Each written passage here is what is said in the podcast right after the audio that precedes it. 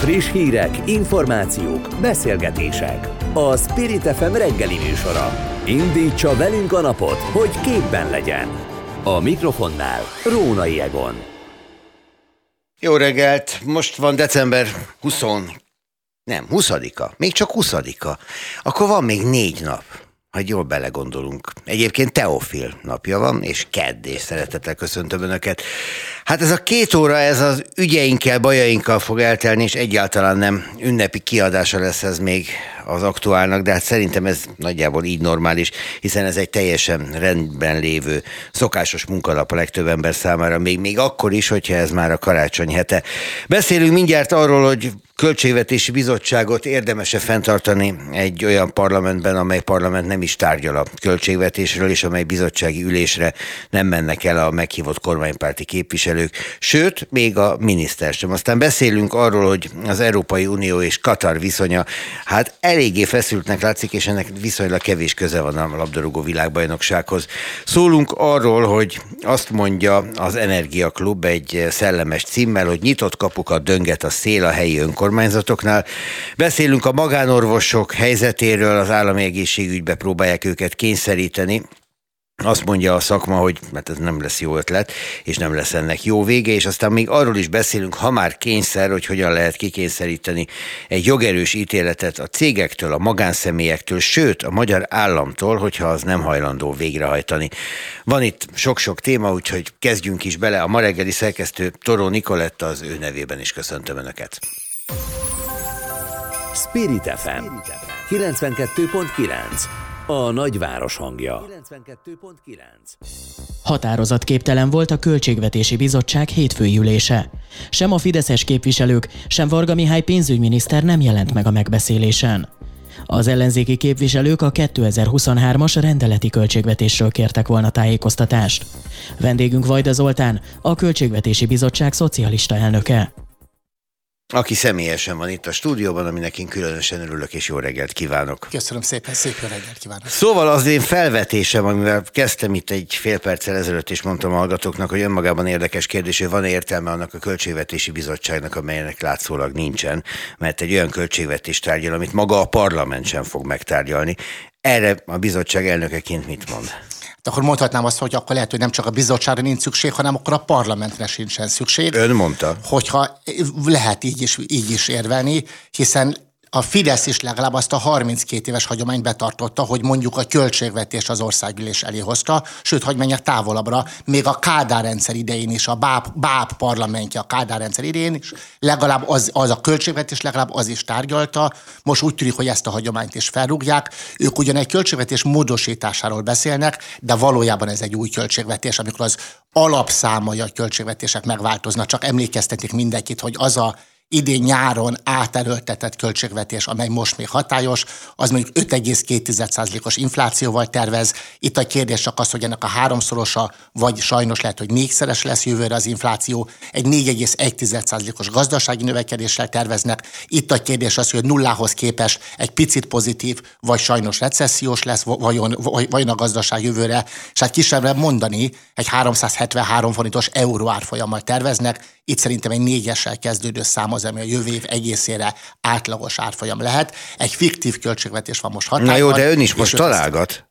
Igen. Tehát, hogy, hogy az lenne a dolga a Költségvetési Pontosan. Bizottsági elnökként, hogy tájékoztasson most minket azokról a keretszámokról, amikben a kormány gondolkozik, hogy a parlament elé tárja és megtárgyaljuk. Így Ugye? Mi, mi magyar nép, mert hát mi küldtük önöket oda.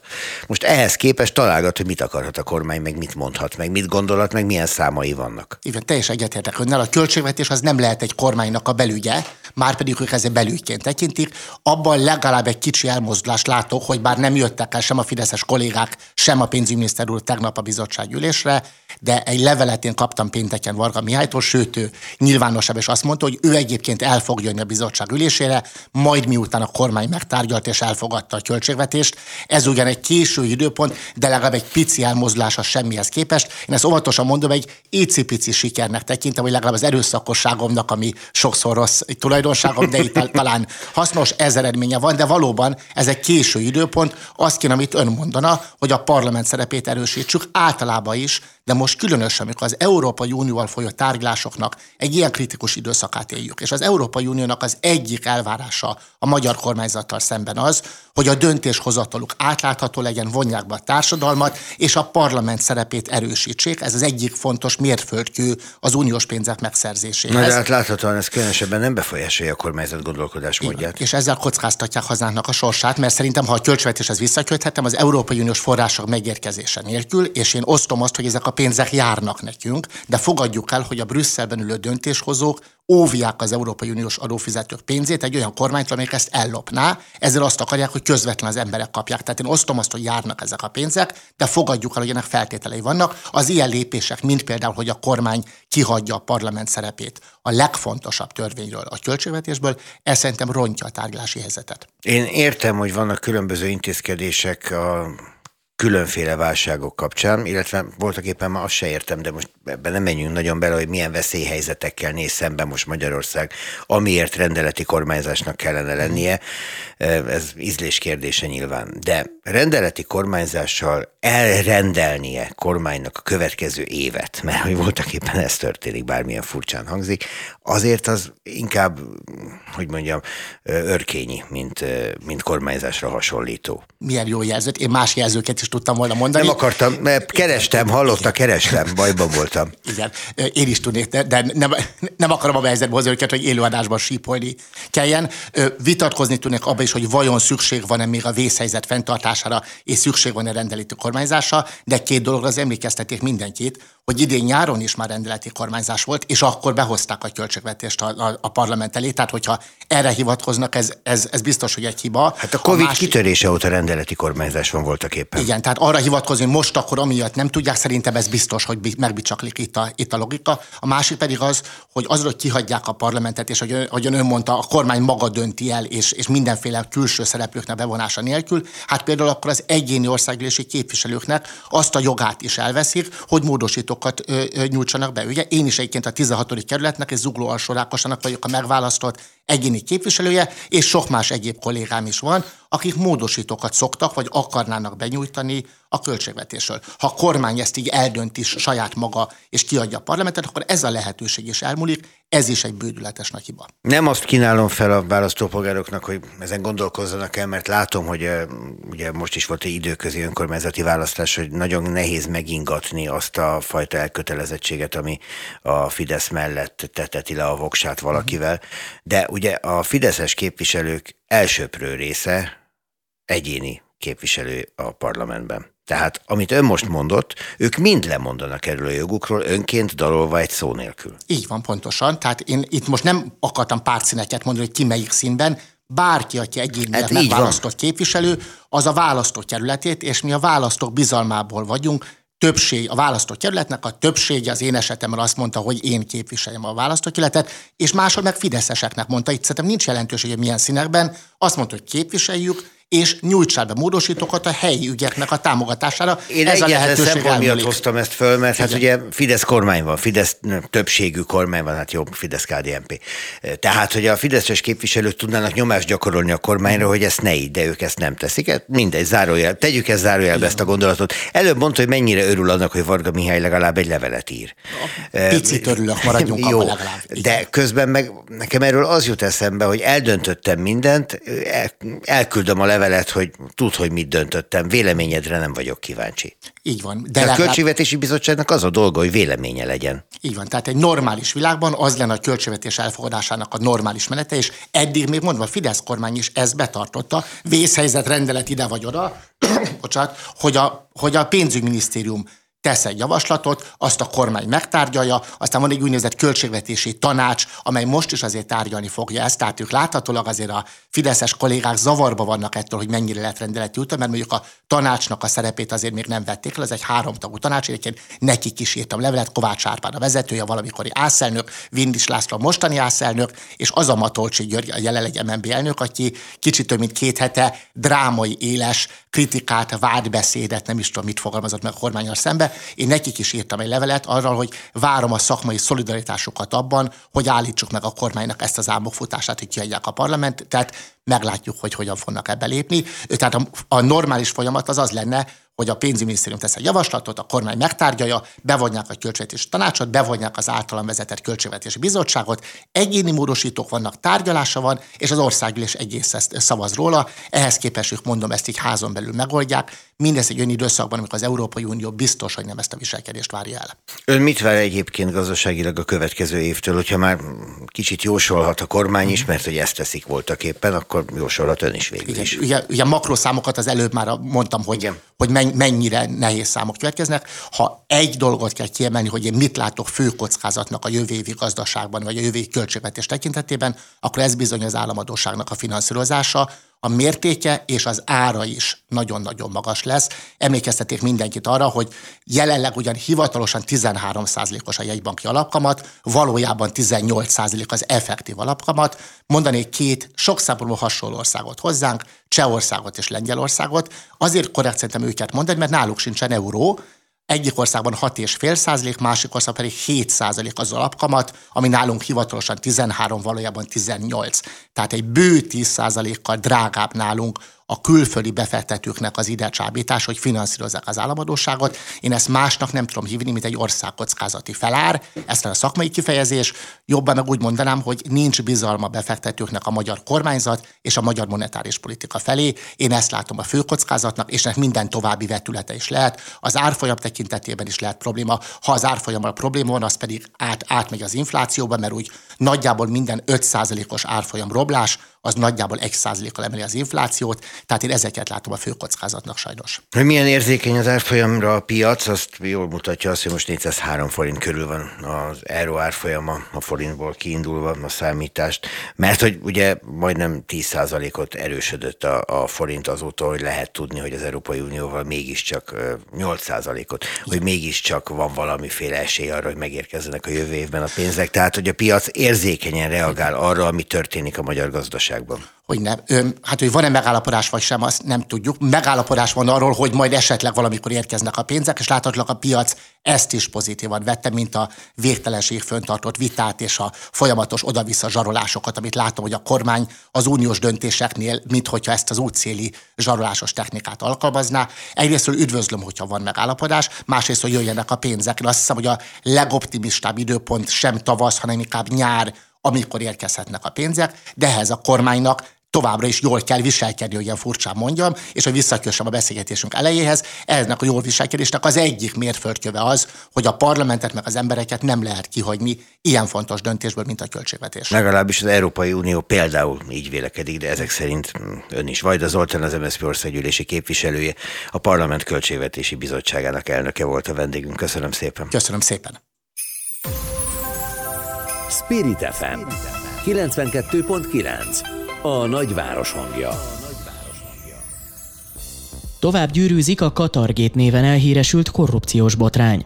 Az Európai Parlament csütörtökön javasolta a Katarral kapcsolatos jogalkotási munkák felfüggesztését és az ország érdekképviseleteinek kitiltását az uniós intézményekből. Katar erre azzal reagált, hogy az efféle diszkriminatív lépések hátrányosan hatnak a biztonsági együttműködésre, illetve a globális energiabiztonságra. A telefonnál Rajnai Gergely, a Méltányosság Politika Elemző Központ elemzője. Jó reggelt! Hát reméltem itt van. Haló? Jó reggelt! Lehet, hogy nincs telefonvonalunk? Akkor én mondhatgatom, hogy jó reggelt, legfeljebb a hallgatók visszaköszönnek, legalábbis remélem, hogy megteszik. Nekem két telefonvonalunk teljesen süket, és nem történik semmi azáltal, hogy én nyomkodom a gombot. Kollégáim mutatják, hogy a kettesen ott van Rajnai Gergely, akinek újra mondom, hogy jó reggel, de újra csak hiába. Hozzáteszem azt is, hogy nem is csinál semmit itt a pulton a kijelzője a telefonnak. Tehát valószínűleg az történik, hogy hiába van ott Rajnai Gergely, hozzám ez a hír nem érkezik el vonalon keresztül, egészen pontosan nem keveredik ide a keverőpultra. Egyébként erről a Qatar Gate-ről, ha már itt beszélünk és próbálkozunk valamivel, ami hát egy érdekes kérdés, hogy mivel tudunk próbálkozni, ha nincs telefonvonalunk. Na szóval, ez a Qatar Gate, ez azért is érdekes, mert pont akkor robbant ki, amikor egyébként is oly sok szó esett a Katari világbajnokság kapcsán erről az egészen picike kis országról. Na, most valaki van a vonalban. Jó reggelt kívánok! Éppen kezdtem mesélni Katarról. Jó reggelt jó, kívánok! Jó, jó, jó. Ha minden igaz, minden igaz, akkor Rajnai Gergő a vonalban, igaz? Igen, igen, jó, jó reggelt kívánok. Jó reggelt, hát elnézést hangról még így nem ismerem meg, csak találgattam, de az egyetlen reményem volt, más nem vártam. Na, akkor viszont nem én mesélem el a Katargét lényegét, hanem önnek átadom a szót.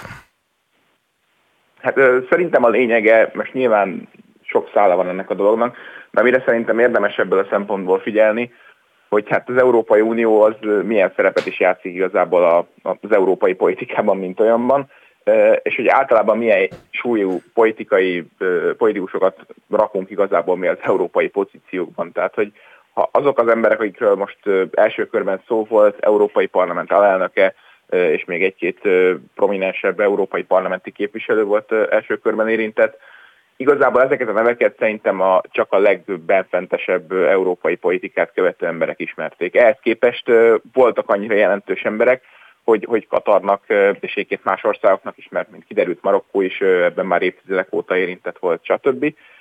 Megérte őket hát kifejezetten erősen lobbizni, illegális módon is akár. És erről mi alig-alig tudtunk, tehát az látszik, hogy az Európai Uniónak bizonyos kérdésekben, mint például külpolitikában, és bizonyos kereskedelem politikai kérdésekben is elég komoly szabályozás és súlya van, szimbolikus súlya van, ami amit érdemes még más országnak befolyással alávenni. Ehhez képest mi pedig ezt nem igazán támasztjuk alá azzal, hogy olyan spalsúlyú politikusokat teszünk, akiknek a tevékenységét mondjuk napi szinten akár követnénk, és ez egy olyan ellentmondás követ, ami miatt relatíve úgymond olcsóvá tesszük gyakorlatilag a, az európai politikát, hiszen nem különösebben fajsúlyos politikusok azt is gondolhatják, hogy nekik tulajdonképpen máshonnan nem jut igazából tőke, politikai karrierjük általában azért annál följebb már nem megy, mint az európai vezetésben oda kerüljenek, nincs komolyabb demokratikus legitimációjuk a legtöbbet, vagy csak ilyen kis, rész, kis részvételű választása, mint az LP e választás választjuk meg, vagy pedig meg se választjuk, mint a, mint a bizottságnak a egyes tagjait. Tehát ebből az látszik, hogy az Európai Uniónak a súlya annak ellenére, hogy komoly súlya van kereskedelmi politikailag és, külföld, és külpolitikailag is, annak ellenére politikai súlya és a ráirányuló politikai figyelem alacsony, és ezért viszonylag úgymond olcsón és könnyű hát, a korrupciónak. Annyiból hadd vitatkozzak, bár nem dolgom, hogy azért az nem feltétlenül azon múlik, hogy valaki korrupt gazembere, hogy milyen pozíciókat lát el, ezt bőségesen láttuk az elmúlt mondjuk évszázadban különböző államfők esetében, és most nem menjünk messzebb, nézzük csak Berlusconi esetét, vagy Netanyahu történeteit Izraelben, akik erre azért nem lehet mondani, hogy nem volt figyelem rajtuk, nem volt legitimációjuk, nem lehetett pontosan tudni róluk, hogy kicsodák honnan jönnek és mit csinálnak. Tehát, hogy, hogy az Európai Uniót unblock talán nem kellene ennyire leírnunk azért, mert mondjuk ott van egy görög képviselő, akinek egyébként egy volt olasz EP képviselő a férje, és ő is nyakig benne van a dologban. Tehát ráadásul ez nem is egy helyre köthető, hanem alapvetően az Európai Uniót próbálták behálózni Katarból. Igen, igen, tehát ez egy viszonylag általános probléma, és egyébként nem csak a ö, országok alkalmazzák ezt, mint például Katar, akiknek ugye viszonylag gyenge reputáció, de elég, elég nagy gazdasági erejük van, hanem azért elég komoly gazdasági ereje van bizonyos lobbyerőknek, és hát azért mindenféle a gazdasági köröknek, és ezt szerintem viszonylag kevesen tudják, hogy ez az Európai Unióban ez a közvetlen lobbizás, ami, ami az európai politikában, amit az országokban egyenként viszonylag ritkán megengedett, viszont az Egyesült Államokban gyakorlatilag a politikának a mindennapjait képezi, az Európai Unió szintén szintén lehetséges. Tehát ebből a szempontból, bár ez ugyan egy illegális mondjam, kísérlet volt igazából Katar részéről, ettől függetlenül azért ennek van egy legális és ettől alig-alig különböző válfaj az Európai Unió szinten, amit kevéssé ismerünk, és igazából ez az a probléma, hogy az intézményes és, és akár személyi összetételt az európai vezetésnek azok nem egy komoly mindennapi politikai része. Én, én szerintem ennek azért van jelentősége, hogy ezek a botrányok, akkor valószínűleg ez a botrány is olyan lesz, hogy most erről beszélünk egy kicsit, de szerintem egy-két hét múlva már nem fog rá. Nem, nem. Ez szerintem ember. egyáltalán nem ilyen lesz, és akkor térjünk vissza akár olyan módon erre a témára, hogy Magyarország és az Európai Unió kapcsolata, mert Magyarországon a kormányoldal már most elkezdte mondani, hogy az az Európai Unió mutogat, az az Európai Unió kér számot, számon, és az az Európai Unió beszél korrupcióról, amely. És akkor itt a téma, itt van a rámutatható politikus, itt van az Európai Parlament alelnöke, Kylie, aki nyakig benne van az ügyben, és akivel lehet példálózni. Igen, ez ilyen, ilyenfajta visszamutató poldának, főleg Magyarországon, ahol különösen a korrupciós aggájait szokták felhozni, azok a korrupciós aggályokat szoktak felhozni az európai képviselők. Itt feltétlenül ez egy érvként fölmerül majd elég sokáig, és ez, ez feltétlenül ebben a harcban használható, de összes, összességében azt gondolom, hogy az Európai Unió megítése most ilyen ez rendkívül rontotta jelen állapotban. Egyébként Katarnak is rendkívül rontotta, ami abban a szempontból probléma, hogy az Európai Uniónak ugye Katar és ezek az öbölmenti államok lettek volna az egyik alternatíva az orosz gáz kiváltására, ami most egyre problémásabb lesz, hiszen hogyha mondjuk megkötnének egy ilyen szerződést, akkor a korrupciós vádakat azonnal nyilván fel fogják hozni. Tehát ebből a szempontból ez az Európai Uniónak is nagyon nagy problémákat fog jelenteni, hogy hogy tudja legitimálni azokat a döntéseket, amiket feltétlenül amúgy is meghozott volna, az öbölmenti államokból való nagyobb importot, vagy a magyar korrupció további elítélését, ezek mindig a nyilvánosságban nehezebben vállalható döntések válnak. Ugye Katarral szemben volt egy keménynek látszó kereskedelmi blokkád, hogy mennyire kemény volt, azt nyilván ők tudják igazából megmondani 2017 és 21 között, és hát ezzel kapcsolatosan volt áttörés számukra az, és nagyon kemény munka, hogy az Európai Unióval mindenféle fajta kapcsolatot fel tudtak venni, és konkrét megállapodásokig jutottak. Éppen ezért kellett volna most az Európai Parlamentnek a Katarral összefüggő törvényalkotást tető alá hoznia. Ez most hogy áll? Ez mennyi időre akad meg, illetve ez mennyire fontos abból a szempontból Európa az Unió számára, hogy hogyan lehet az orosz földgázszállításokat kiváltani a Katarival? Mindenképpen megakad abból a szempontból, hogy most ilyen fölfüggesztették egész konkrétan, ugye a képviselők, akik ezzel foglalkoztak, egy jelentős részben le fognak cserélődni, tehát gyakorlatilag új tárgyások kell kezdődjenek, és ha tényleg tető alá hozzának valami akár Európának kedvező üzletet is, nagyon nehéz lesz ezt a nyilvánosságban elfogadtatni, de szerintem azért a nyilvánosságban van egy ilyen gondolat, hogy mondjuk ezeket az öbölmenti országokat egy kalap alá szoktuk venni, tehát hogyha teszem azt egy ilyen megállapodás Szaudarábiával, az Egyesült Arab Emírségekkel, vagy valami hasonló országgal történne, hasonló vélemény lenne, hogy hát ha Katarban megtörtént, akkor feltetően máshol is előfordulhat ez a fajta korrupció. Úgyhogy ez egy nagyon nehéz ügy, viszont valamennyire szükséges egyébként az az érdekes, hogy különösen a németeknek, hiszen mondjuk persze Kelet-Európában, mondjuk nálunk is, meg máshol is elég magas a, a földgáz felhasználás, de mondjuk az erősebb nyugat, gazdaságilag erősebb nyugat-európai ország közül Németország az, aki különösen érintett ebben a kérdésben, és mondjuk, hogy különösen németeknek elég fontos lesz az, hogy, a, hogy, hogy ezt valahogy pótolják azt a kiesett gázt, amit most a háború miatt Oroszország, Oroszországban nem szeretnének behozni. Ez nagyon nehéz lesz azt indokolni, hogy hát politikailag problémánk van Oroszországgal, viszont akkor nincs politikai problémánk a korrumpáló és hát egyébként belpolitikailag is kérdőjeles arab és öbölmenti országokkal, valamint esetleg ugye Venezuelával, tehát Amerikában hasonló problémák vannak, ahol szintén ugye a venezuelai embargót elkezdték lazítgatni azok után, hogy még egy évtizedig arról beszéltek, hogy, hogy Venezuelában micsoda politikai problémák vannak, tehát ez ehhez hasonló lesz, hogy ezt az ügyet politikai nehéz lesz felvállalni, de bizonyos szempontból egy gazdasági kényszer lesz az, hogy választani gyakorlatilag a közül, hogy a, a, az orosz energia vagy pedig az öbölmenti energia lesz az, ami valamilyen szinten legalább ideiglenesen föntartja az európai gazdaságot. Hát egyetlen egy mentsége lesz majd az Uniónak, az Egyesült Államoknak és mindenkinek, akik korrupt hatalmakkal tárgyalnak és egyeznek meg, még hozzá, hogy ezek legalább nem ölnek embereket. Ugye itt az oroszokkal kapcsolatos probléma az nem elsősorban korrupciós vagy politikai, hanem konkrétan a háború miatti.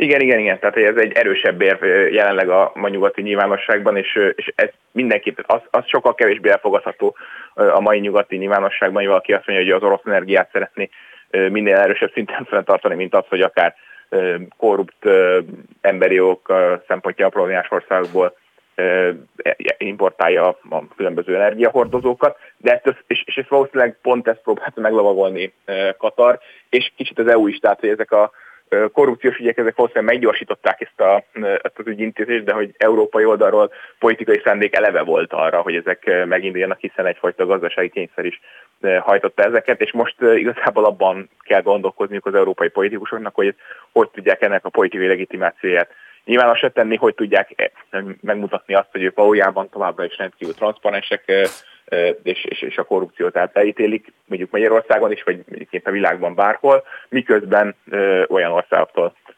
olyan országokkal üzletelnek, ahol már egészen konkrétan kiderült, hogy korrupciós botrányok vannak.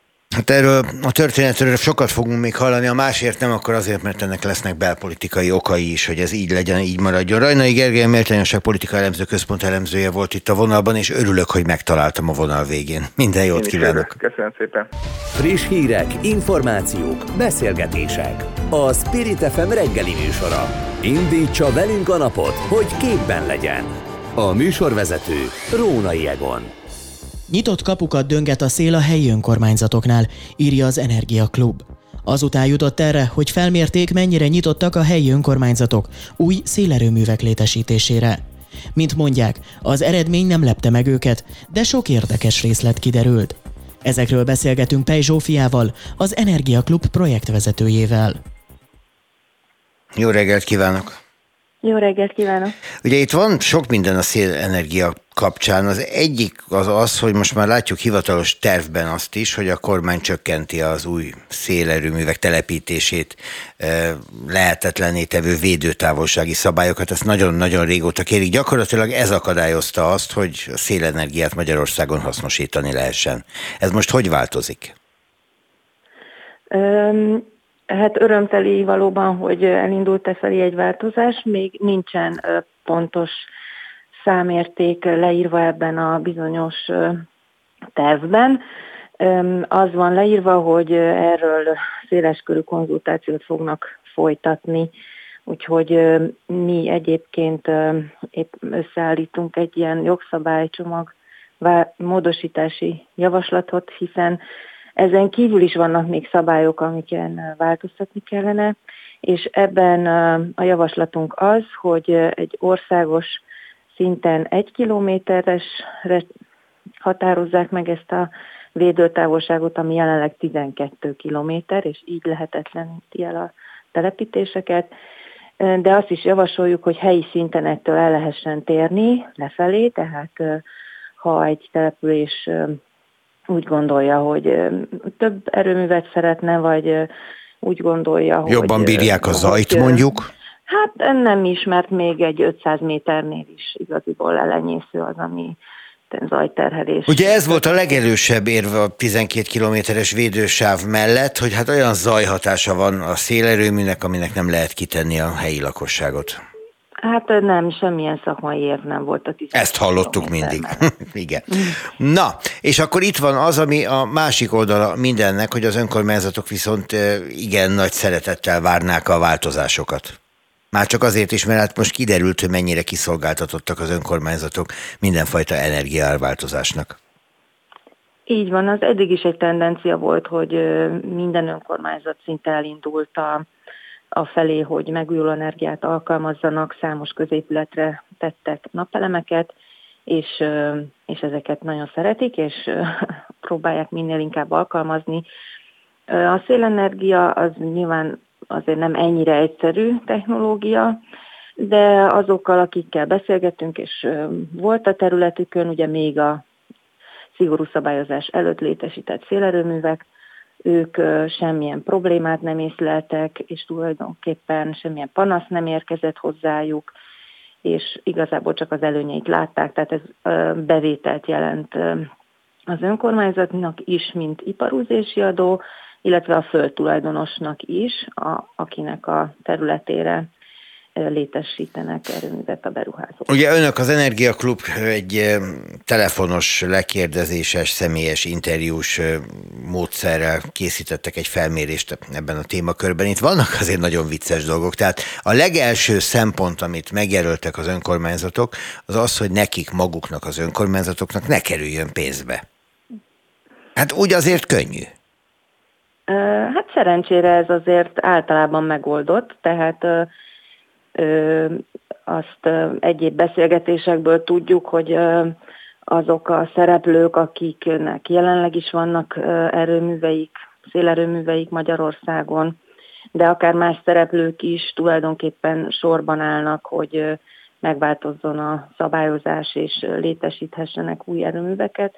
Tehát minden nemű pénzügyi támogatás nélkül is ezek, ezek jó beruházásoknak minősülnek.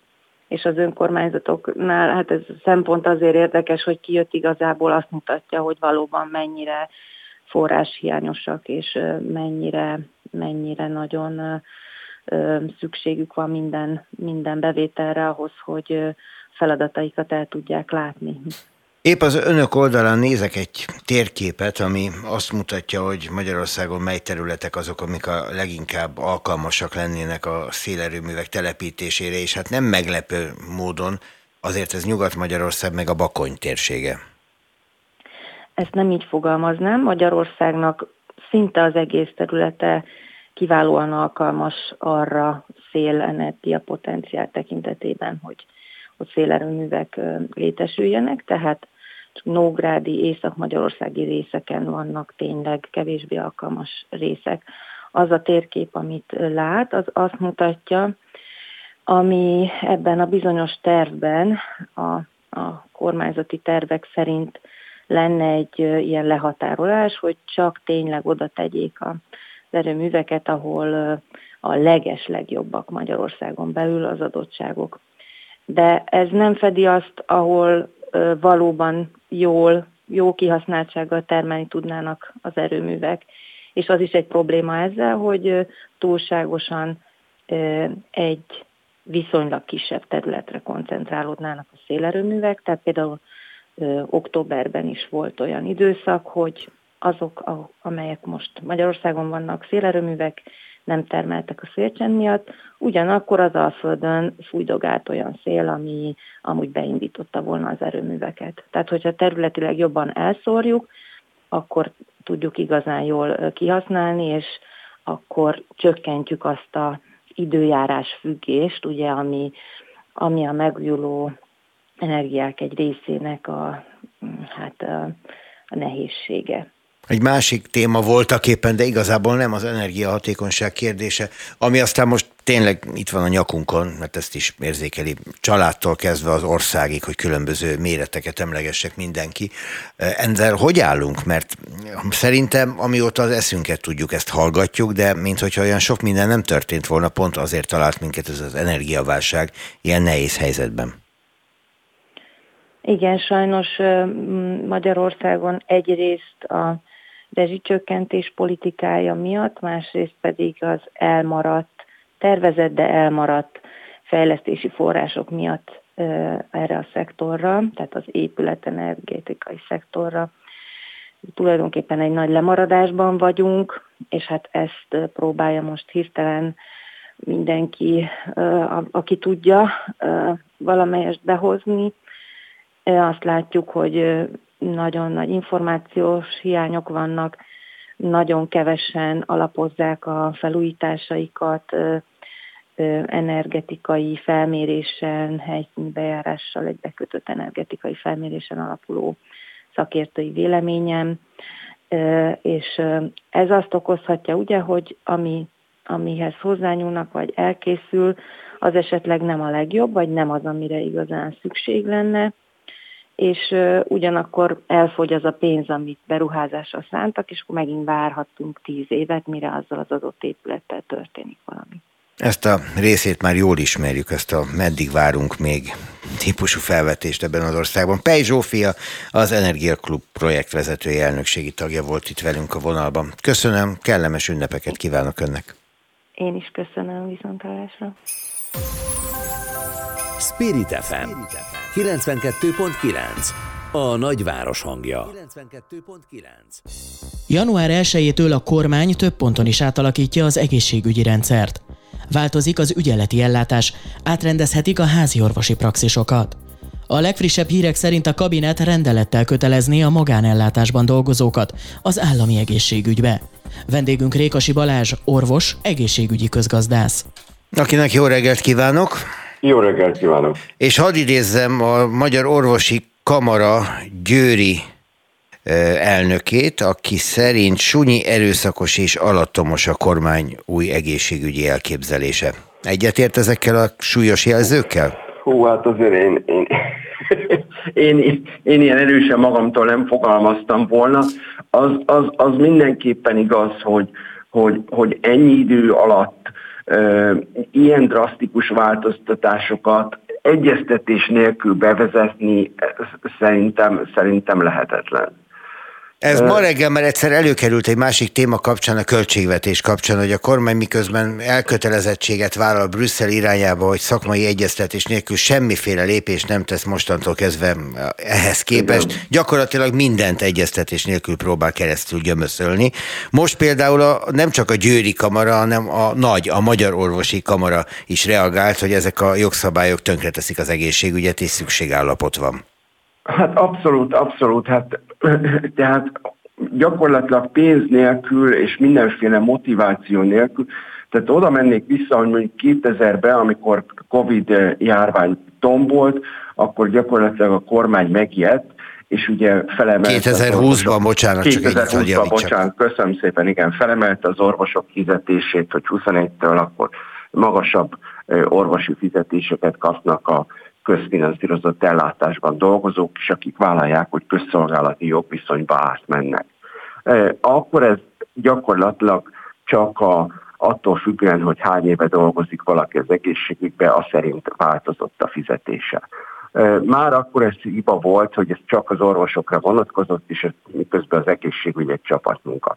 Mostanra meg kiderült, hogy ugye a közfinanszírozott ellátás ettől még nem lett jobb, hogy megemelték a fizetéseket, nem lett jobban szervezet, nem lett jobb az egész, és most próbálunk utólag megoldásokat találni, például arra, hogy igenis, akkor az orvosi ügyeletek, ezek általában magáncégek által végzett tevékenységek, az önkormányzatok szervezik, ezeket szervezzük át, és gyakorlatilag a mentőszolgálat szervezésében orvosokat lehessen kötelezni arra, hogy, hogy havonta két ügyeletet minimum vállaljanak. Most, ha jól értem a helyzetet, hogy leírjuk a hallgatóknak is, hogy voltak éppen itt miről van szó, az annyi, hogy januártól havonta 20 órányi állami intézményben töltött munkára köteleznék azokat az orvosokat, akik különben a magánellátásban dolgoznak, Igen. de hát ugye orvosi engedélyük van, ami az ország Igen. egész területére érvényes, és azt mondja az állam, hogy ha az orvosi engedélyedet meg akarod tartani, akkor kénytelen vagy, köteles vagy havi 20 órányi állami intézményben töltött munkát végezni. Arról viszont egy szó nincs, hogy ezért kapna-e fizetést, bármiféle jövedelmet ez az orvos. Igen, szóval szakmai körökben tegnap erről sokat beszélgettünk, és nagyon megosztott a, a, a társaság ezügyben. Egyrésztről vannak, akik azt mondják, hogy eh, ha valaki orvosnak ment, akkor az orvosi esküvőjében benne van, hogy a közért a, a, a, az emberek egészségért tenni akar, és most havi 20 órát igazán nem egy nagy szám, ez, ez két nap, két napot be lehet vállalni azért, hogy valaki a közért tegyen. Másik vélemény, és ez a kormány véleménye, ahhoz, hogy te szakmailag frissen maradjál, neked nem árt, hogyha közfinanszírozott ellátásban is dolgozol. Zárójelben megteszem, megjegyzem, hogy ma már egy magánklinikának a felszereltsége meg a tudása sok esetben lehet, hogy sokkal több és sokkal jobb, mint egy közfinanszírozott intézmény ugyanabban a szakmájában valami. És vannak az abszolút ellenzői az egésznek, akik meg azt mondják, hogy, hogy ez már aztán az abszolút a kommunista megoldás, most akkor holnap, akkor azt mondom a magán villanyszerelőnek, hogy köteles havi két napot a közért dolgozni, és mondjuk köteles egy állami intézménybe villanyt szerelni, vagy azt mondom a taxisofőrnek, hogy havonta két, köteles két napot ingyen nyugdíjasokat szállítani, akiket az állam kijelöl számára. Tehát hol van ennek az egésznek a határa? Tehát úgy akarunk reformot véghez vinni, és úgy akarjuk a rendszert jobbítani, több dolgot kisajtolni gyakorlatilag a jelenlegi humán erőforrás kapacitásból, hogy ezt, ezt se nem egyeztetjük le, másrészt meg se nem tervezünk hozzá plusz forrásokat, hogy ezeket megvalósuljon. Na most a, igazából bennem az a kérdés fogalmazódott meg, hogy ez a történet ez arról szól-e, hogy ennyire nincs orvos, vagy arról szól, hogy kaptatok pénzt, nem keveset, a többiekhez képest kifejezetten sokat, ugye most nem a többi mhm. orvosról beszélek, Igen. hanem általában a társadalom dolgozó tagjairól. Ennek ez az ára, csak nem szóltunk. Csak nem szóltunk, és, és erre most később jövünk rá, erre az egészre, és közben meg vegyük már észre, és mindig ezt mondom, hogy egészségügyet, jó minőségű közfinanszírozott egészségügyet ennyi pénzből nem lehet megoldani. Tehát nem lehet elvárni azt, amikor ugyanannyiba kerül egy szikének az ára Bécsben, mint Magyarországon, ha meg akarja menni a kórház, ugyanannyiba kerül ma már nálunk a gáz is, meg minden, majdnem az orvosi fizetések, ha nem is annyi, mint Bécs, hanem mondjuk fele annyi, de, de akkor az is, tehát, hogy nem lehet ilyen kevésből egészségügyet fenntartani, tehát az államnak kell átgondolnia és átstruktúrálnia pont a saját költségvetését, és pont az oktatásra, a szociális szférára, az egészségügyre olyan területek, amelyek fontosak a társadalomnak, és azt szolgálják, hogy ebből egy társadalom épüljön, jobb legyen, erre kell többet szánni. Tehát most ki akarunk sajtolni ugyanabból a, a, a, a, a rétegből sokkal többet, miközben ezért nem vagyunk hajlandók ö, többet fizetni. Mondjuk próbáljuk modellezni mondani, a helyzetet, hogyha igen. egy kisvárosban egy nőgyógyász magánpraxist visz, és ez az ő munkája, tehát ő, ő nem dolgozik Igen. már semmilyen kórházban. Vele most akkor például mi történik? Hova fogják vezényelni? Ki lesz a főnöke? Honnan fogja tudni, hogy mi a dolga egészen pontosan, melyik osztályon mit kell csinálnia? Tehát biztos, hogy a nőgyógyász nőgyógyászként dolgozik majd? Hát ha, ha, ha van esze, tehát egyrésztől ugye akkor egy lépés vissza, a megyei kórházak, azok átalakulnak centrum kórházba, egy megyébe egy vezető kórház lesz, a többi kórház és a többi intézmény az alá tartozik, illetve a köz finanszírozásban dolgozó dolgozók is mindebből a centrum kórházhoz tartoznak. Tehát ennek lesz egy olyan része, hogyha én mondjuk a kisvárosi kórházban dolgozom, mondjuk maradva először még egy közfinanszírozott nőgyügyászként, akkor én is átvezényelhető vagyok abban a megyén belül bárhová. Ez az egyik. Ha van ezt az államnak, akkor természetesen nőgyügyászként alkalmaz, felhasználva a tudásomat. Az ön példáját kihasználva, tehát vagyok egy magánnőgyógyász vagyok, nem is dolgozom az államiba, akkor szintén azon a megyén belül a megye dönthet úgy, hogy bárhová vezényel, és jogos az a felvetés ez egy mellékes apró szál, de hogy az olyan humán erőforrás szervezési, egyeztetési rendszert kíván, hogy valóban ki legyen használva annak a magán nőgyügyásznak, aki bejön majd egyet ügyelni, mert arról van szó, hogy egy, egy tíz órás ügyelet, vagy egy vagy kiváltható a havi 20 óra, vagy azt a havi 20 órát, hogy ezt hatékonyan jól dolgozza le, ez valóban egy komoly szervezési feladatot igényel, hogy én, én nőgyógyászként legyek érvényesülve. Mellesleg nem elég az, hogy nőgyógyász, mert lehet, hogy valaki mondjuk a kórházban műtéteket végez nap, mint nap, és abban jó, és mondjuk egy másik a magánellátásban dolgozó valaki, az meg csak ambuláns ellátást végez, és mondjuk nem dolgozott műtétek. Igen, ez újabb, nyilván éve. szakmai kérdéseket is felvet, amire ez a jogszabálymódosítás egyáltalán persze. nem tér ki. Ha jól persze. sejtem, van tíz napunk arra nagyjából, hogy valamit megtudjunk, mert ez január 1-től érvényes. Tehát, hogyha úgy alakul, akkor január 1-én vagy másodikán lesznek már vezényelt orvosok. Hát igen, miközben, miközben arról megint nem beszélünk, hogy, hogy ezeket a dolgokat, tehát az egészségügyben most jelen pillanatban egyébként a közfinanszírozott ellátásban sem az orvos a legnagyobb uh, hiány és a legnagyobb probléma, hanem az egészségügyi szakdolgozó a hiány a legnagyobb probléma. Persze orvosból is kevés van, de az orvosoknak a az egyik fő problémája az, hogy nem kellőképpen motiváltak, nincs motiváció, nincsen semmiféle érdekeltségi rendszerük. Most oda fognak jönni még plusz magánellátásba álló kollégák, és ott fognak állni, hogy sziasztok, jöttem ledolgozni azt a havi 20 órámat, adjatok valami munkát, és lehet, hogy oda fogják állítani a sarokba. Inkább csak zavarsz, hogy minket békén. Zavarsz, igen, igen, igen, és, és te, aki jól keresel, majd, majd irigyénk leszünk rád. Szóval, szóval ez egy nehéz és konfliktusos, ennyi idő alatt szerintem lehetetlen bevezetni, lehetetlen. Tehát az orvostársadalom, még azt akarok mondani, hogy az orvostársadalom nem katonaság. Tehát, tehát ez az egész koncepció, ez, ez a BM-nek a, a, a koncepciója, ez teljesen így keresztül süt az, egészen a tanárokhoz való hozzáálláson is, meg az orvostársadalommal való hozzáálláson is. Tehát lehet, hogy egy katonának vagy egy rendőrnek meg lehet mondani, hogy probléma van, és holnap téged átvezényellek a határhoz, vagy ahhoz az árvízhez, vagy ahhoz a tüntetéshez, és ott lásd el a feladatot. Mit gondol, mennyire lesz egységes az orvostársadalom? Az orvosi kamara azt mondja, hogy február 4-én lesz emiatt egy rendkívüli országos küldőgyűlés, és ott nagyon kemény választ fognak adni a kormányzatnak. Ön mit képzel el befelől? Hát én azt gondolom, hogy, hogy, hogy, hogy az orvosokra azért nem lehet így, így rá kényszeríteni, hogy akkor most holnap én vezénylem őket.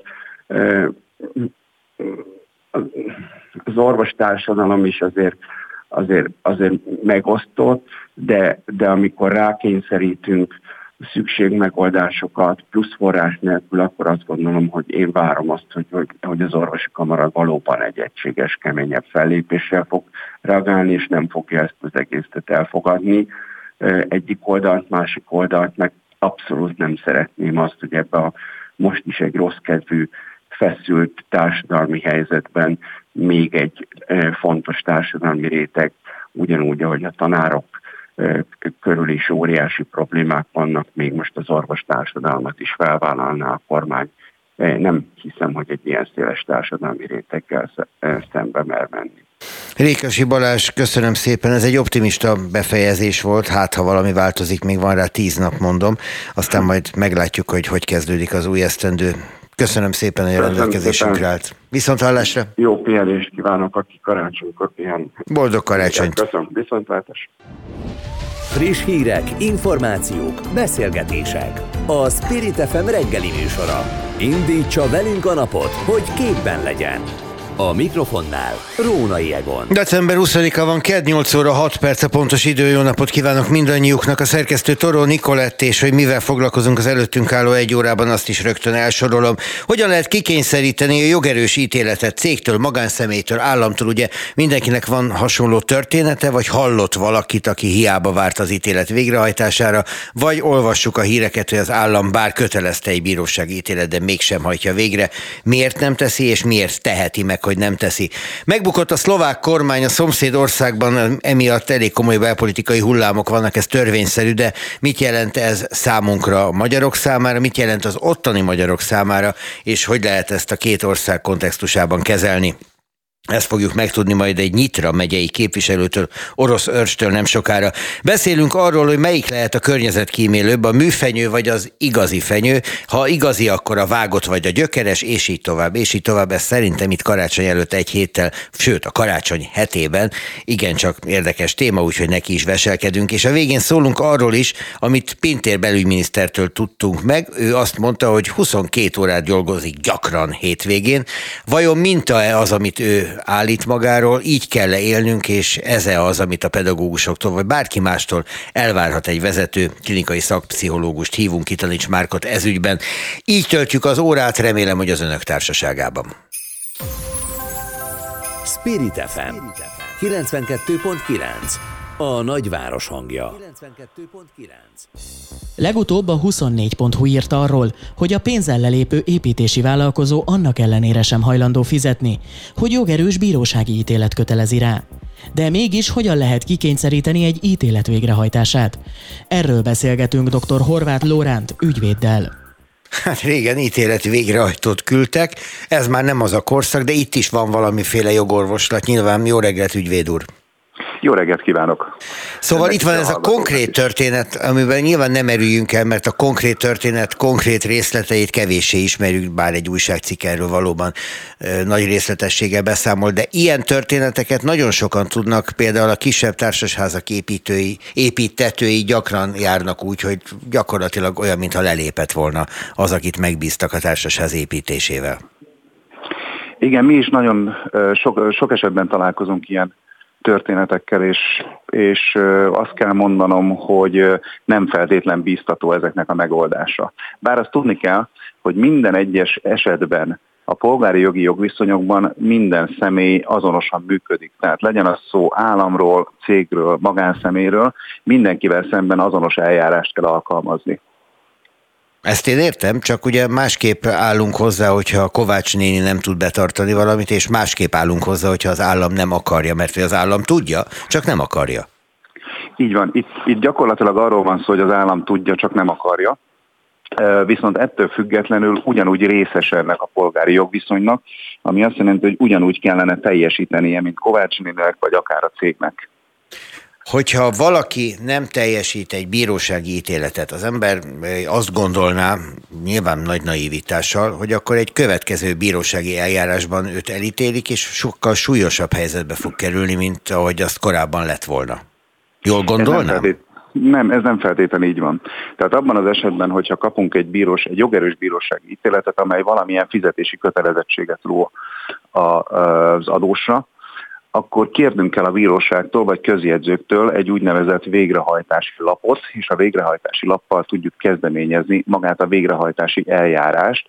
A végrehajtási eljárás pedig mindenkivel szemben, aki ezekben a polgári jogi viszonyokban részt vesz, ugyanolyan hatályos, tehát így az állammal szemben is. Ha a végrehajtási eljárásra a fülebotját nem mozdítja, magánember, cég, állam, bárki is, akkor mi a következő lépés? Csak a végrehajtási eljárás. Tehát, Na itt jön a nehézség. Tehát, hogyha valaki igen. azt mondja, hogy ez engem nem érdekel, akkor nem érdekelte? Igen. igen.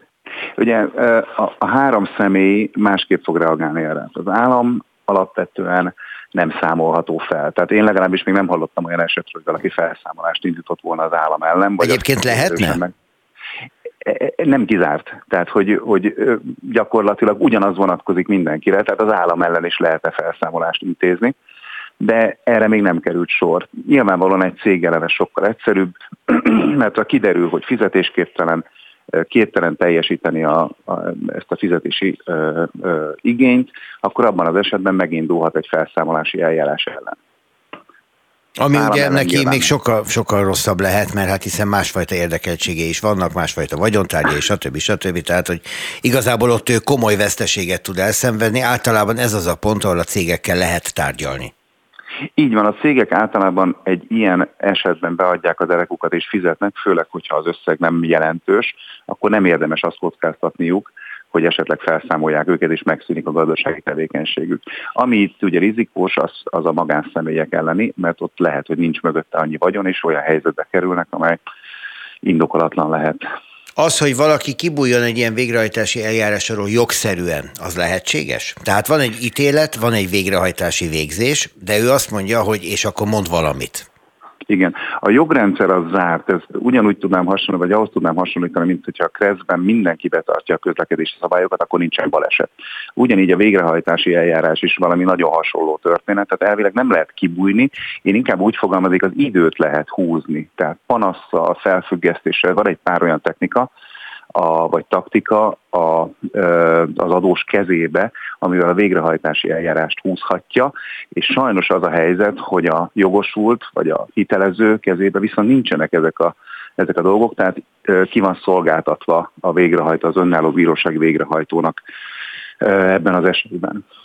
Fordítsuk meg, hogyan lehet védekezni az ellen, hogy ilyen helyzetbe kerüljünk? Milyen szerződéssel, vagy, vagy miféle olyan a jogbiztonságunkat és a saját pénzügyi biztonságunkat garantáló technikával, amivel esetleg meg lehet előzni, hogy ekkora bajba kerüljön valaki, aki mondjuk megbízott egy vállalkozót?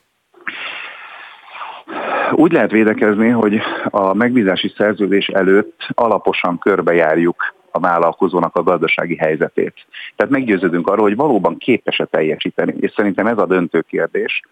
Számos olyan eset van nálunk is az ügyvédi irodánkban, ahol ugyanebbe a keretszébe estek, megbíztak egy vállalkozót, kifizették az előlegeket, majd nem történt érdembe semmi, szerződés szegés történik, és akkor utána megyünk a bíróságra, elkezdődik egy hosszú procedúra, de hogyha korábban meggyőződtünk volna arról, hogy egyébként ez a vállalkozó alkalmas-e, vannak-e bejelentett alkalmazottai, a gazdasági helyzete esetleg egy mérleg alapján kiadja azt a képletet, hogy ő, hogy ő fog tudni teljesíteni, akkor ez a probléma általában nem merül fel. Csak sok, sok esetben ezt el, elmulasztjuk. Hát meg sok esetben hiába is próbálnánk, mert úgynevezett projektcégeket alapítanak különböző ügyekre, és ezek a projektcégek ezek a semmiből jönnek, és a semmibe mennek. Lehetséges még olyan biztosítékoknak a felállítása, mondjuk egy készfizetőkezesség, vagy valamilyen garancia adás, ami, ami lehetőséget nyújt arra, hogy később ezt az igényt tudjuk érvényesíteni. Nyilván, hogy ez, ez a másik oldal is kell, tehát egy garanciát valakinek nyújtani kell tudni.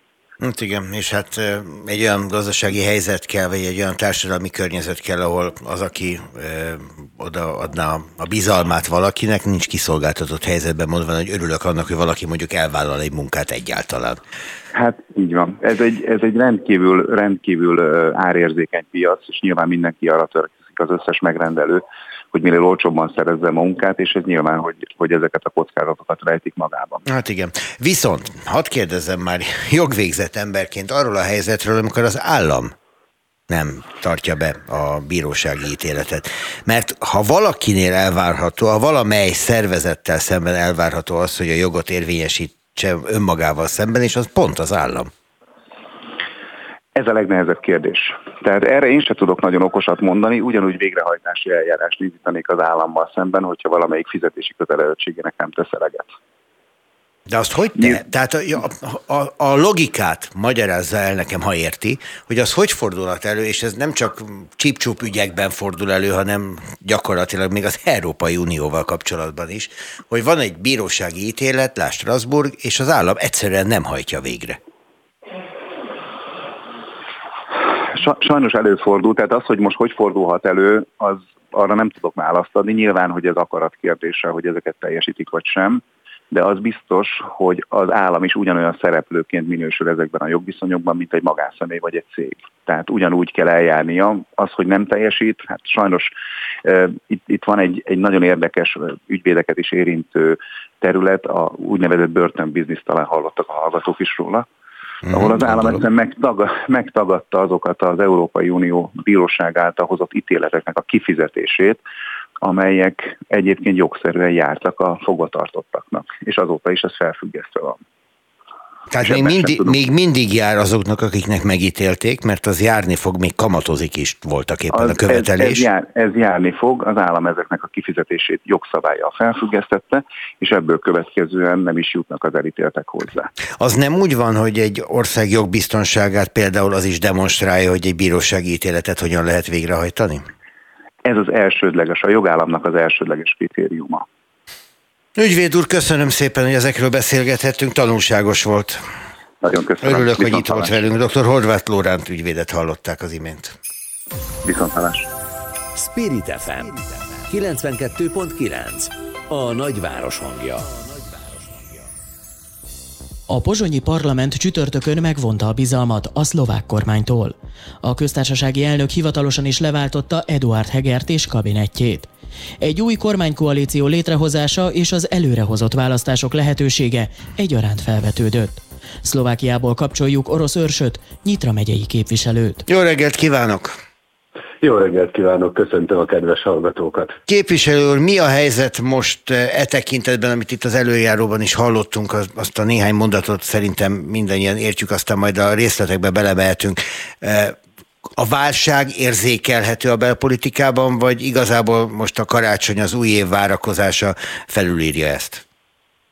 Igen, a hétvége eléggé elsodorta ezeket a e, rossz híreket, úgyhogy most azt hiszem, hogy két hét közéleti szünet következik, és az új év első napjaiban fogjuk megtudni, hogy végül az előrehozott választásokat kiírják.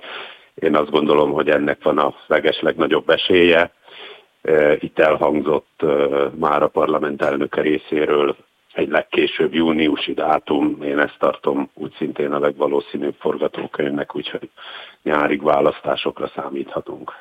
Vannak nevek már, akik előkerültek, persze rögtön előkerült Robert Fico vagy Pellegrini, a Lászpárt elnökei. Ők mindenképpen előrehozott választást szeretnének, és hát Boris Kollár, a szlovák parlament elnöke sem mondott ennek ellent, ahogy ön is az előbb ezt mondta.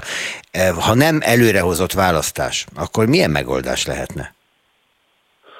Hát egy új 76-os többségnek a megtalálása, ugye 150 fős a szlovák törvényhozás, előfordulhat, hogy esetleg az SAS pártra alapozva összeállhat egy új többség, de azt gondolom, hogy ez igazából a Zolanon vagy a Zalugyi párton kívül senkinek se lenne az érdeke, tehát kicsit ellentmondásos az, hogy, a, hogy az SAS párt esetleg egy ilyen szervezkedésben részt vegyen. Minden esetre erről lehetett hallani korábban. Mibe bukott az bele a kormány? Tegnap egyébként a, az Olano frakcióból kivált egy tízfős képviselőcsoport, tehát a Matovics féle egyszerű emberek parlamenti képviselőcsoportját elhagyták tizen, a, a környezetvédelmi miniszterre és a környezetvédelmi miniszter Ján Budai és Csekovszki köré szerveződő úgynevezett polgári platform tagjai, tehát ez is lehet egy ilyen, ilyen útkeresésnek az egyik részlete. De hogy mibe bukott meg a kormány, Nyilvánvaló, hogy a körülmények sem tették egyszerűvé az elmúlt két évben a kormányzás, de, de alapvetően itt Igor Matovicsnak a, az összeférhetetlen személyisége volt az, ami, ami ezt teljesen ellehetetlenítette, és, és hát még egyszer sikerült a jobb oldalnak a 2012-es fiaskó után tíz évvel megcsinálni a szégyent. Szóval az elmúlt két évet a magyarországi hallgatók számára azt hiszem, hogy a Sajó folyón zajló katasztrófa az nem ismeretlen. Tehát eh, az egy ilyen állatorvosi lova annak, hogy hogyan zajlott az államigazgatás, tehát volt az, az ellentét a Matovics és a Szulék között, tehát a liberális SZSZ és az egyszerű emberek pártja között. Ez egy nagyon mély, személyes ellentét volt, amely tulajdonképpen minden héten ilyen vagy olyan formában kibukott.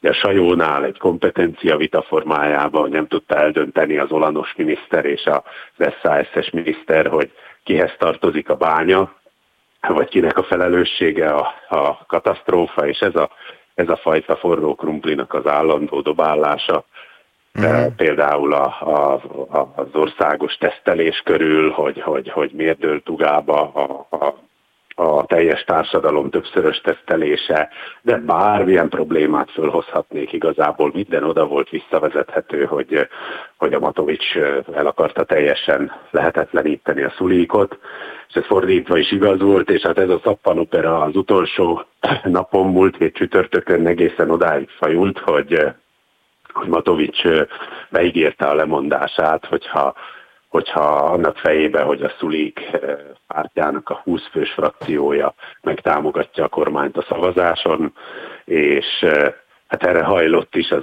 SAS, végül aztán Matovics elment a köztársasági elnöki hivatalba, hogy leadja a lemondását, amit át is nyújtotta. Az elnöki hivatal vezetőjének a kezébe, de az utolsó pillanatban meggondolta magát, és kivette és, és, és távozott, szóval, szóval ez, a, ez az értelmetlen teátró volt az, ami az elmúlt időszakot jellemezte. Nagyon szépen leírja nekünk a helyzetet. Köszönöm szépen, így azért sokkal érthetőbb, hogy mi történik Szlovákiában, kezdve a Sajó ügyétől az átnyújtott lemondás visszavételéig, szóval van egy kis fejetlenség kétségkívül, hogyha így hallgatom önt.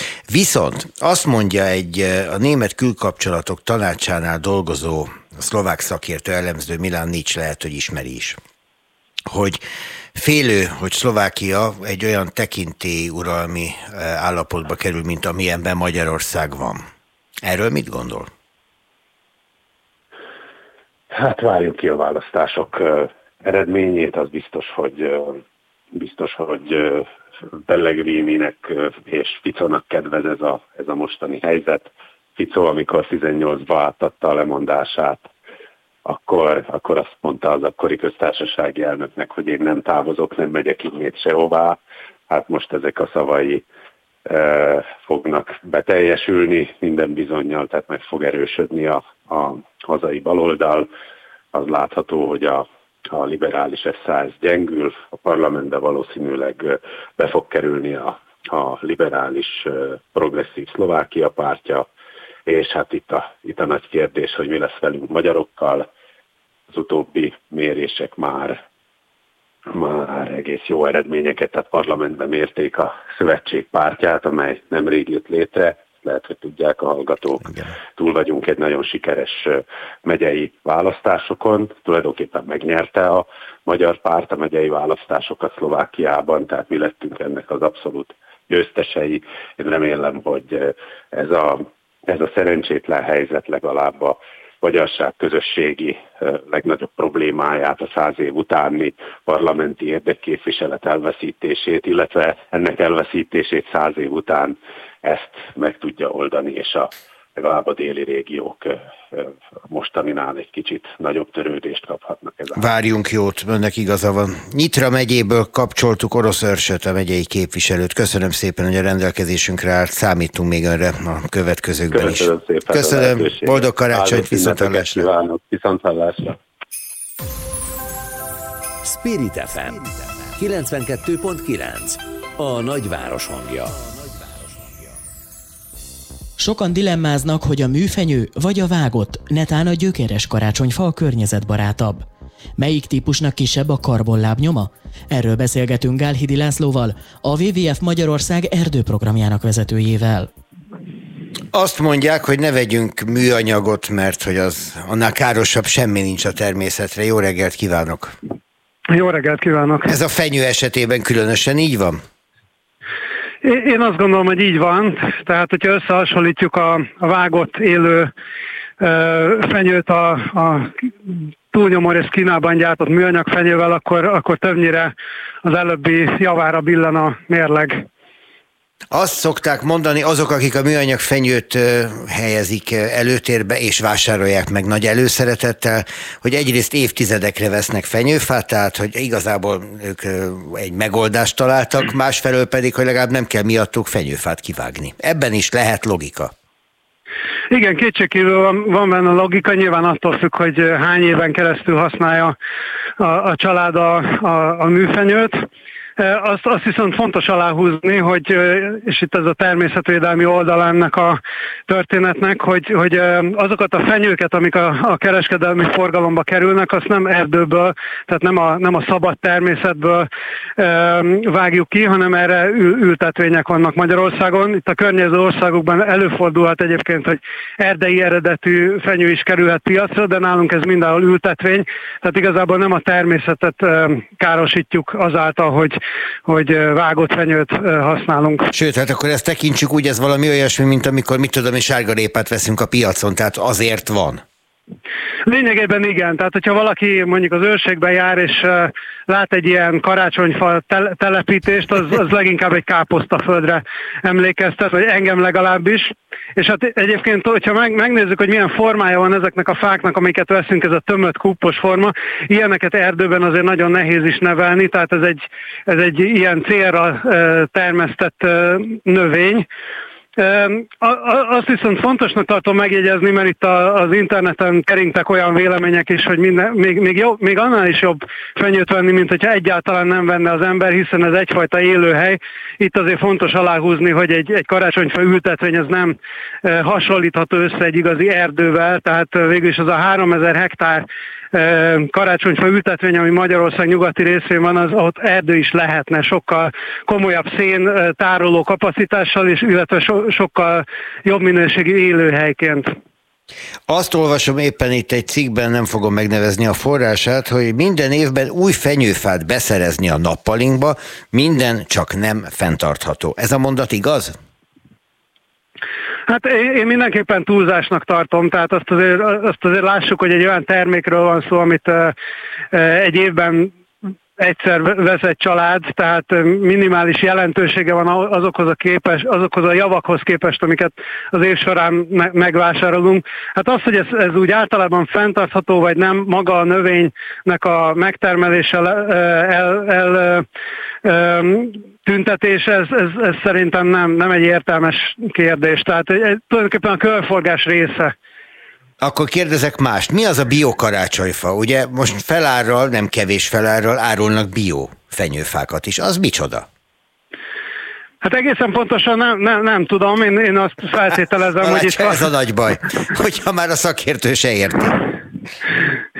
Igen, én feltételezem, hogy olyan körülmények között termesztik, ugye, mint általában az ilyen bioélelmiszereket, ami, amihez nem használnak növényvédőszereket, műtrágyát, stb. Tehát e, ilyen értelemben egy így megtermelt növény az, az, az annak kisebb a, az ökológiai lábnyoma természetesen. De egyébként a nappaliban állva az a biokarácsonyfa az pont azt a célt szolgálja, mint a nem biokarácsonyfa. Azt azért tegyük hozzá. Tehát a, a nem bio sem káros a szervezetekre nézve ott a családon belül? Abszolút nem, tehát a, igen, igen, tehát az, az élő vágott, vágott fenyőfa az ugyanaz, és ugyanúgy fog lebomlani, mint a, mint a bio, ebben semmi különbség nincsen. Nyilván az a, az a, az a vegyi anyag, amit fölvesz az élete során, az, az, ott lehetnek apró eltérések, de hát ezek minimális tételek. Import a fenyőfa, amit veszünk a karácsonyfa címszóval, vagy Magyarországon megtermelt javarészt? Én úgy tudom, hogy javarész Magyarországról, tehát a nyugati megyékből, Zalavas, Somogy megyékből származik, de például a Nordman, amit szoktak árulni piacon, az, az leginkább Dániából származik, tehát import eredetű. Tehát ha hazai termesztőket akarjuk segíteni, akkor ne azt vegyük, hanem a lucfenyőt, ezüstfenyőt, erdei fenyőt, ilyeneket. A földlabdás karácsonyfáról mi a véleménye? Meg arról, hogy azt már lehet bérelni és visszavinni is. Hát a, a bérlésnek, visszavitelnek lehet értelme. Én, én azt, az, azt a logikát nem, nem tudom igazán támogatni, hogy azért vegyük meg, hogy utána kiültessük valahová. Uh, hogyha a saját kertünket használjuk erre a célra, akkor idővel fenyvessé alakul, ami szerintem nem cél. Ha pedig a természetbe viszi valaki ki, hát sajnos ilyet is láttam már a normafánál, például az Anna rétre kivitt valaki egy fenyőt elültetni, mert úgy véli, hogy, hogy ott van a helye. Hát nincsen, tehát a természetben ugye Magyarországon jellemzően nincsenek fenyvesek, és nem is felel meg nekik ez a klíma, ez a, ez a talaj, ez az élőhely, ahová valaki kiviszi. Úgyhogy el fog pusztulni nagy valószínűséggel, hogyha utcára ültetik, hát az pedig egy csomó más problémát vet fel, ennek, ennek jogszabályi akadálya is lehetnek, közművek futnak a talajban, ugye belenő a villanyvezetékbe, tehát nem, nem, nem célszerű erre berendezkedni, hogy megveszük a fenyőt, és aztán elültetjük. A bérelt talán még ebből a szempontból megoldás, mert az oda kerülhet vissza, ahonnan származik valóban. Köszönöm szépen, hogy ezeket elmondta, szerintem fontos, és hogyha valaki még nem döntött, akkor ennek alapján talán könnyebben dönthet. Vásároljunk hazai fenyőt, és ne féljünk a vágott fenyőtől, ezért termesztették, hogy ott legyen. Gálidi László, a WWF Magyarország erdőprogramjának vezetője. Szép napot kívánok Önnek viszont hallásra. Viszont, köszönöm, viszont hallásra. Friss hírek, információk, beszélgetések. A Spirit FM reggeli műsora. Indítsa velünk a napot, hogy képben legyen. A műsorvezető Rónai Egon. A belügyminisztérium által szervezett múlt pénteki egyeztetésen szóba került a pedagógusok túlterheltsége is. Pinter Sándor miniszter erre azzal reagált, hogy ő is 22 órát biztosan dolgozik egy-egy hétvégén. Hogy ez a gyakorlat mennyire egészséges és hatékony, arról Kitanics Márk klinikai szakpszichológussal beszélgetünk. Hát, hogyha egy vezetőnek hétvégén ennyit kell dolgozni, akkor ott hétközben valami valószínűleg nem működik rendesen, vagy túlvállalta magát. Jó reggelt kívánok! Reménykedem benne, hogy itt van a vonalban. Itt vagyok, itt Na, vagyok. Jól van. Hallatszom? Ha, most már jó igen. reggelt, jó reggelt, szép jó reggelt jó mindenkinek. Szóval én értem, hogy azzal veri az ember a mellét, hogy én még hétvégén is 22 órát dolgozom. Egyrészt nem értem, hogy a maradék két órában mit csinál, tehát nem, nem is értem egy miniszter, aki nem 24 órát dolgozik. Másrészt tényleg jól van ez így? Azt gondolom, hogy abszolút nincs ez jól. Illetve azért van egy másik oldal is ennek a történetnek, nevezetesen az, hogy aki ilyen sokat dolgozik, az az élet gyönyörűségeitől és szépségeitől is elveszi az időt. Tehát, hogy tudjuk, hogy vannak munkaalkoholisták, akik gyakorlatilag rengeteget dolgoznak, és nem találnak más örömet az életben. De én azt gondolom, hogy az emberek többsége az nem szeret ennyit dolgozni, nem akar ennyit dolgozni, és nem is gondolom, hogy ilyen sokat kéne dolgoznia, hiszen itt van például a burnoutnak a lehetősége, tehát a kiégésnek a lehetősége, ami az ilyen sokat dolgozó embereket abszolút érinti. A másik ugye, hogy ez egy minta lett volna, amit eh, Pintér belügyminiszterként a pedagógus elé tárt, pedagógus társadalom elé tárt ezen a bizonyos, eh, hát minek nevezzük. Ő azt mondta, hogy pedagógus parlament, de na mindegy. Szóval az már politika, nem a mi témánk most.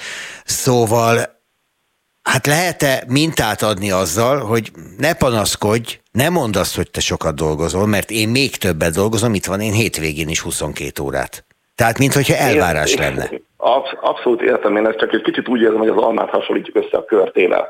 Tehát egyrészt talán nyilatkozhatok valamennyire pedagógusok nevében, hiszen mindkét szülőm pedagógus és pedagógus gyerekként én végigéltem azt, hogy gyakorlatilag ami látszik a pedagógusokon, hogy mit dolgoznak, az csak egy felszín, az az órának a leadása.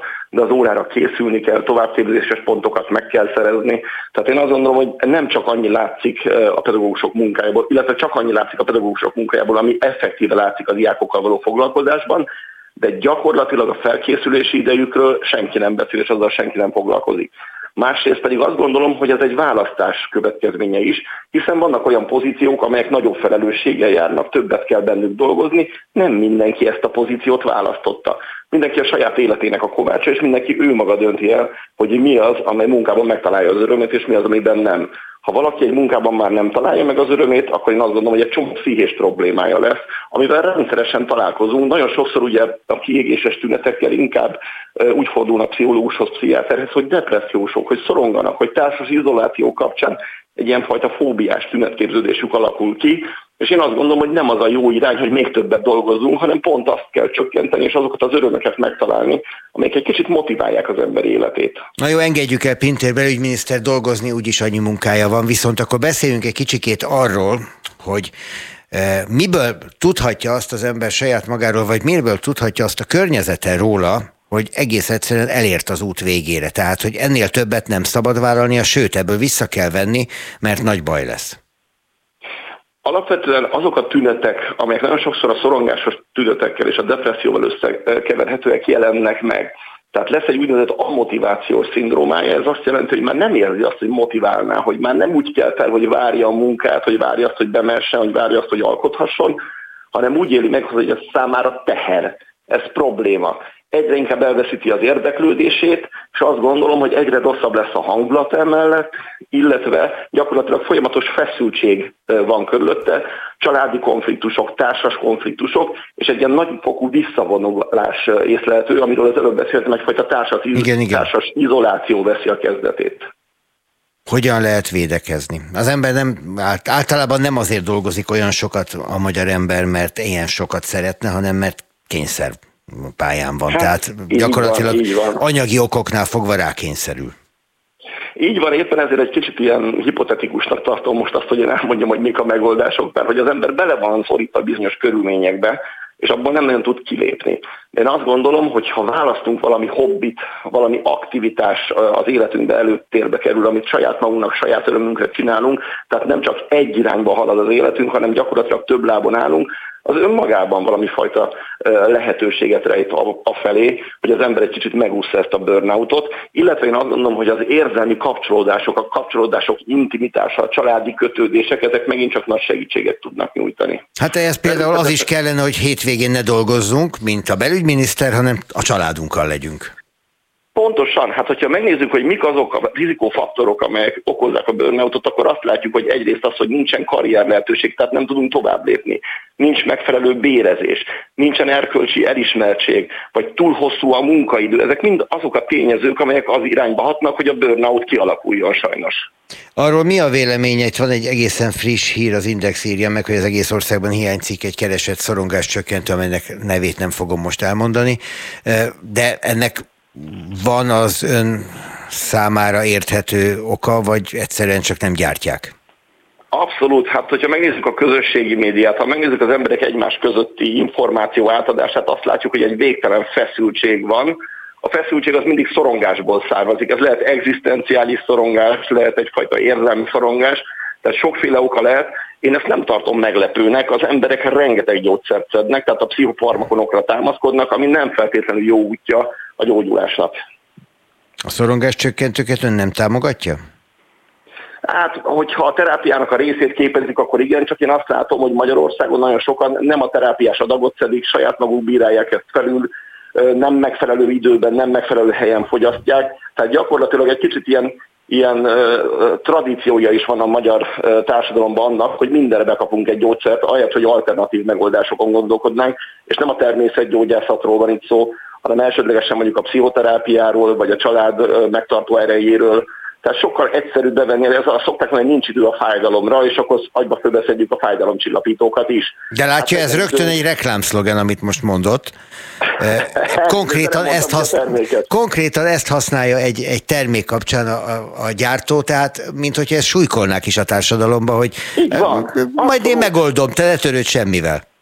Abszolút nézzük meg, hogy mennyire felpörgött a társadalmunk, ami nagyon-nagyon rossz irányt vesz. Tehát én azt gondolom, hogy ez a folyamatos teher, ez az időteher, ami rajtunk van, rohanni ide, rohanni az iskolába gyereké, rohanni a munkahelyre, rohanni, befizetni a csekkeket, ez azt gondolom, hogy felőrdi az ember idegrendszerét, és hát ugye a reklámok is abban az irányba taszítanak minket, hogy ezt minél gyorsabban oldjuk meg.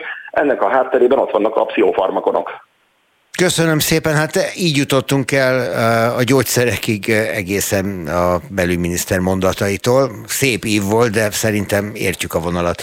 Köszönöm szépen Kitalics Márknak, klinikai szakpszichológusnak, hogy velünk tartott ezen az úton. Minden jót! Én köszönöm, minden jót kívánok! Spirit FM 92.9 a nagyváros hangja. 92.9 Egyes becslések szerint csak nem 68 ezer milliárd forintot emésztett fel a Katari labdarúgó világbajnokság. A stadionok, a szállodák, az új metróhálózat ára minden idők legdrágább sportrendezvényévé emelték a tornát. A telefonnál Dénes Ferenc, sportközgazdász. Ráadásul itt olyan pénzek repkednek minden egyébtől függetlenül is, a FIFA által is, amelyek egészen példátlanok. Például az argentin válogatott 42 millió dollárt nyert azzal, hogy elvitte a legnagyobb, legrangosabb, legfontosabb futballtrófeát. Igen, itt van a vonalban reményeim szerint Dénes Ferenc, szervusz, jó reggelt! Jó reggelt, szervusz! És hát most azt, hogy Katarnak hogy érte meg, és hol érte meg ez a foci VB, azt szerintem értjük, és nem gazdasági kérdés, hanem politikai. De nagyon sokan arról beszélnek, és hát erről komoly elemzések jelentek meg az elmúlt egy hónapban, hogy lassan az egész foci VB inkább politika, mint sportesemény. Mit gondolsz erről? Hát a kettő azért összefügg, e, és van benne sok igazság. Úgyhogy van is olyan tárgyunk a Testnevelési Egyetemen, hogy sportpolitikai gazdaságtan, mert hogy megérett rá a helyzet, hogy azon túl, hogy a, a menedzsereket és a közgazdás, sportközgazdász szokat, amikor képezzük, legyen ez a dimenzió is a fejükben, mert hogy most már ebben is számolni kell. De azért azt tegyük hozzá, hogy hogy uh, ingyenlemes nincs, tehát aki ekkora pénzt tesz valamibe, azt szeretné visszalátni. Nyilván Katarnak nem a futball volt a nagy üzlet ebben, hanem az, hogy felkerült a világpolitikai térképre, hogy a világ valamennyi fontos hatalmának vezetője, vagy szinte valamennyi fontos hatalmának vezetője megjelent Katarban ebben az egy hónapban, hogy olyan gazdasági kapcsolatokat tudott teremteni, amik másképp nem jöttek volna össze. Tehát nyilván ez erről szólt, és ha így számolják, lehet, hogy megérte. De ez vajon mennyire egy olyan recept, ami bármelyik ország számára működhet, vagy ehhez kell egy ilyen kis olajállam, mint Katar? Hát kicsi vagy nagy, az ebből a szempontból mindegy, erős államok kellenek. Azért azt még hadd tegyem hozzá, amit mondtál, hogy, hogy azért azt ne felejtsük el, hogy van egy háborús helyzet, amiben felértékelődnek például azok a nyersanyagkincsek, amiben, amiben Katár gazdag. Na most Katárt sokáig nem vették, tehát ilyen bűnös országnak gondolták sokan a franciák kivételével. Például egy ilyen világbajnokság házon belül vagy országokon belül is eh, eladhatóvá, idézőjelben eladhatóvá teszi, hogy persze egy olyan ország, ahol egy ilyen remek futballvilágbajnokságot tudnak szervezni, miért lenne baj, hogyha cseppfolyós gázt vásárolnánk tőle, és akkor azt mondod, hogy tényleg miért is lenne baj. Hát, hát mondjuk azért, mert úgy vásároljuk, hogy lefizették a félre Európai Uniót a jelek szerint, de most ez egy másik kérdés, igen, ez egy másik az egy botrány. másik kérdés, az egy, ez egy másik kóda, és akkor ilyenkor mindig hozzá szoktam tenni, hogy ez nem a futball problémája. Tehát igen. hogy ki kifizet le, az, az nem a futball problémája. Az, hogy a futballban is esetleg ilyesmi előfordul, az uh, valószínűleg így van, meg mondhatunk rá példákat, de mondom, ez nem futball specifikus. Az, hogy hogy került Katarba a VB, és hogy hogy lesz a folytatása a világbajnokságok történetének, az mennyire téma még így a világbajnokság után, mert hogy valahogy ezt folytatni kell, és láthatóan minél hosszabb és minél nagyobbat merít a, a világfutballjával egy VB, annál reménytelenebb ez gazdaságosan megtermelni ezt az összeget, ami bekerül. Hát ugye én azt, gondolom, én azt gondolom és azt állítom, hogy a, a vasárnapi világbajnokság döntő, vagy világbajnoki döntő után egy új helyzet állt elő a labdarúgó hát nem is nem a labdarúgás gazdaságtan, a labdarúgás politikájában. Tehát egyértelművé vált, hogy azért a franciákon, mondjuk a, a németeken és az angolokon kívül is tudnak futballt rendezni, futball nagy eseményt rendezni a világon, például az arab térségben. És, ha már, és ez egy óriási dolog, mert ezt eddig nem gondoltuk, és még csak nem is azt mondom, hogy szalon rasszizmus, hanem egyszerűen nem volt a képben, hogy tényleg, hát a sivatag közepén, ugye te is talán megemlített, ez a sivatag közepén, hogy lehetne futballt rendezni. Lehet. Méghozzá szerintem kitűnően megszervezett futballt lehet csinálni, futballeseményt lehet megcsinálni, technológiailag, ahogy olvasom, első rangúan, és lámlám, és ezt mondom, hogy ez a világbajnoki döntő, meg még, az, még a, a sport szakmailag is visszaigazolta, hogy mi adott esetben tud valóságos élményt lenni, hiszen az élményt annak a 4 milliárd embernek kell adni, aki a televízióban nézi. Igen, itt azzal a... szoktak számolni, bocsáss meg, hogy közbevágok, hogy a tervezett 3 millió külföldi helyet csak 1 millió jött el, hogy egy csomó fizetett néző volt az első meccseken, és így tovább, és így tovább, de hát nem róluk szól.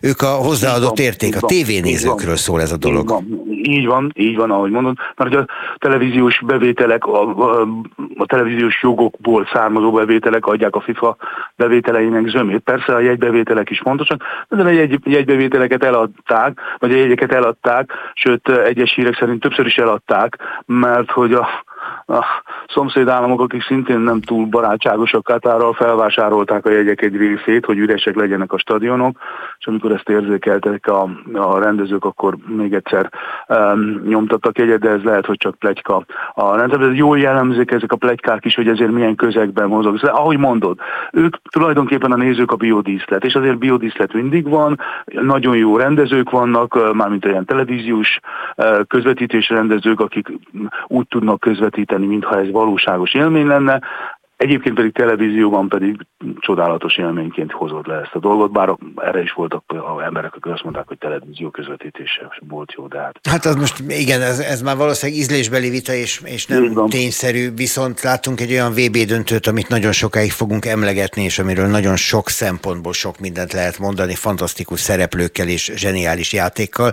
Ez valószínűleg lefed rengeteg mindent. Például a FIFA-nak azt az elképzelését, hogy hát nem is 32, 48 csapat. Nem is egy hónap, hanem tegyünk hozzá még egy hetet, és, és legyen egy olyan világverseny, ami hát gyakorlatilag lefedi a teljes futballt, mert négy éven keresztül erre lehet készülni, és akkor ott gyakorlatilag azt az évet megcsinálja a világbajnokság.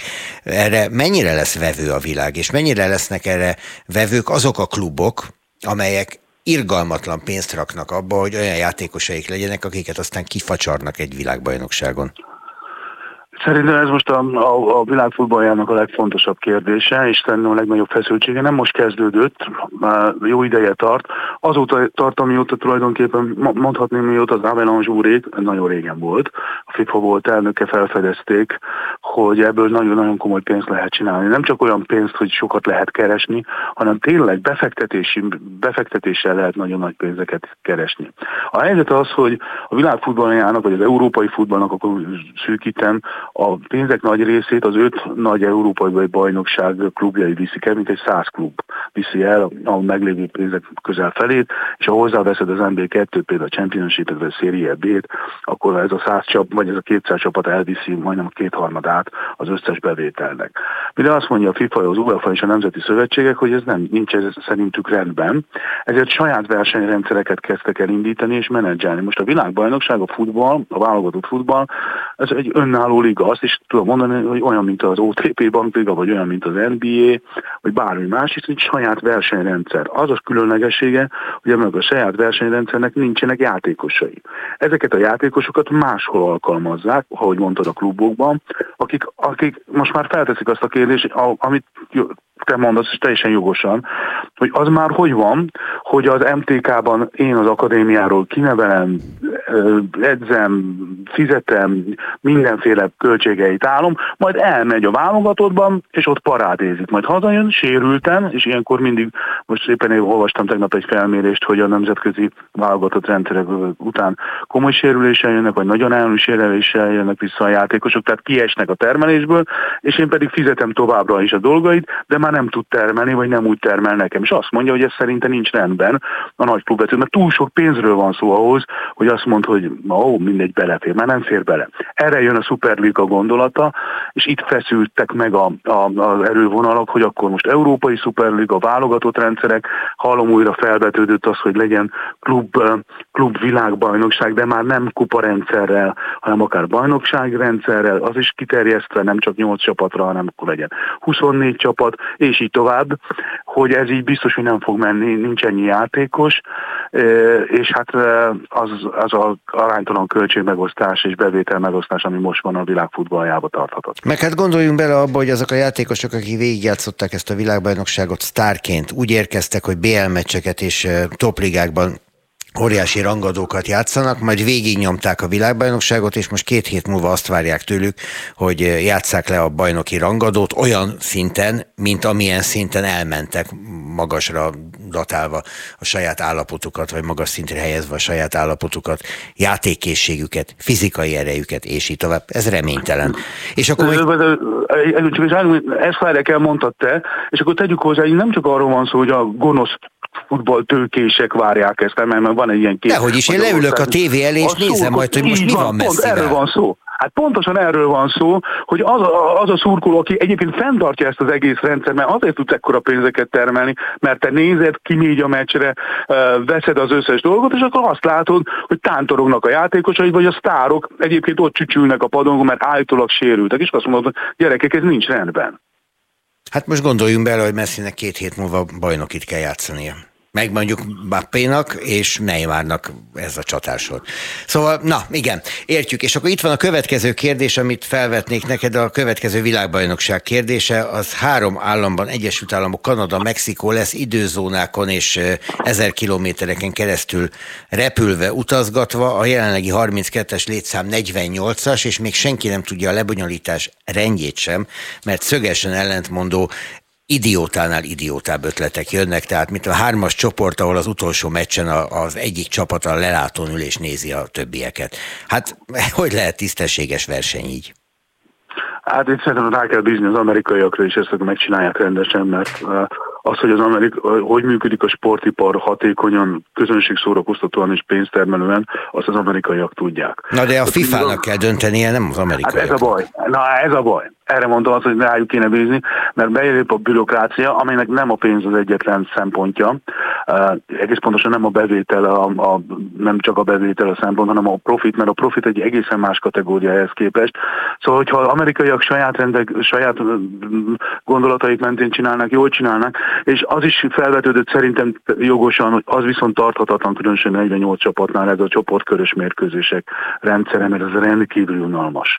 Tehát itt, itt valamit ki kell találni ez a dologhoz, mert időben is nagyon hosszú, és nagyon-nagyon híg a rendszer. Már mindenki úgy készül, hogy a legjobb 16 között kezdődik a VB, és azért ez látszik, előbb-utóbb meg fog látszani a, a nézettségeken is, és akkor meg nem sorolom, hogy ez milyen típusú gazdasági károkat okoz. Tehát az nagyon helyes, hogy, hogy a lebonyítás rendszerén gondolkoznak, és egy olyat kéne találni, ami, ami közönség szórakoztatóbb. Hát itt folytassuk legközelebb. Dénes Ferenc sportközgazdász egyetemi tanárt hallották az előbb itt az aktuálban. Köszönöm szépen! Szép napot neked, szervusz, szervusz! És akkor folytassuk úgy, hogy itt van velem már mai szerkesztőnk Toró Nikolett, aki hozott mindenféle, most a mikrofonnal az örgünk, nem baj, hozott mindenféle híret, amit nem mondtunk el az adásban, de te meg elolvastál.